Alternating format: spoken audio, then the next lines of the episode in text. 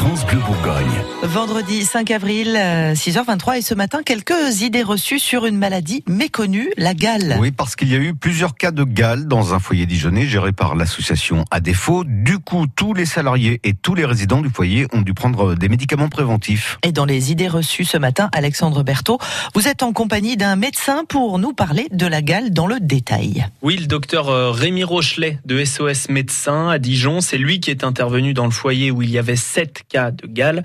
Alors première idée reçue, la gale, c'est grave, docteur? Moi, je suis allé euh, dans ce foyer euh, pendant 48 heures. J'ai pas pris de mesures particulières. Au pire, euh, si je l'attrape, je me traite. C'est pas un traitement très compliqué, très contraignant. C'est surtout sa contagiosité qui est ennuyeuse.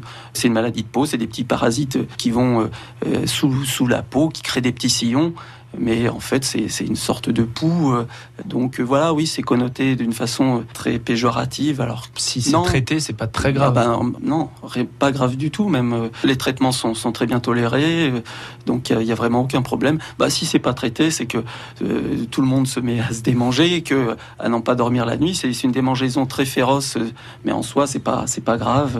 Voilà, et donc cette mauvaise image, c'est parce qu'on pense que la gale, elle est liée à l'hygiène. Idée reçue numéro 2, Rémi Rochelet. C'est pas tellement euh, l'hygiène et, la propreté corporelle. Alors bon, peut-être qu'on voit ça un petit peu plus euh, dans, les secteurs défavorisés, mais pas uniquement. On le voit dans tous les milieux. Souvent, c'est des petites épidémies. Euh, au sein d'établissements, donc ça peut être dans des écoles. C'est pas forcément corrélé au niveau social et tout ce que l'on peut penser. Non, moi je trouve que c'est pas une question que d'hygiène et de, de propreté corporelle. C'est de promiscuité. de promiscuité essentiellement, les contacts euh, très rapprochés de peau à peau ou alors indirect avec tout ce qui est literie, vêtements de, corps. Et donc là, on a des cas de gale à Dijon. On a l'impression que ça n'arrive jamais ou rarement. Idée reçue numéro 3, la gale c'est rare. Euh, c'est de plus en plus euh, recrudescent depuis quelques années dans les zones urbaines.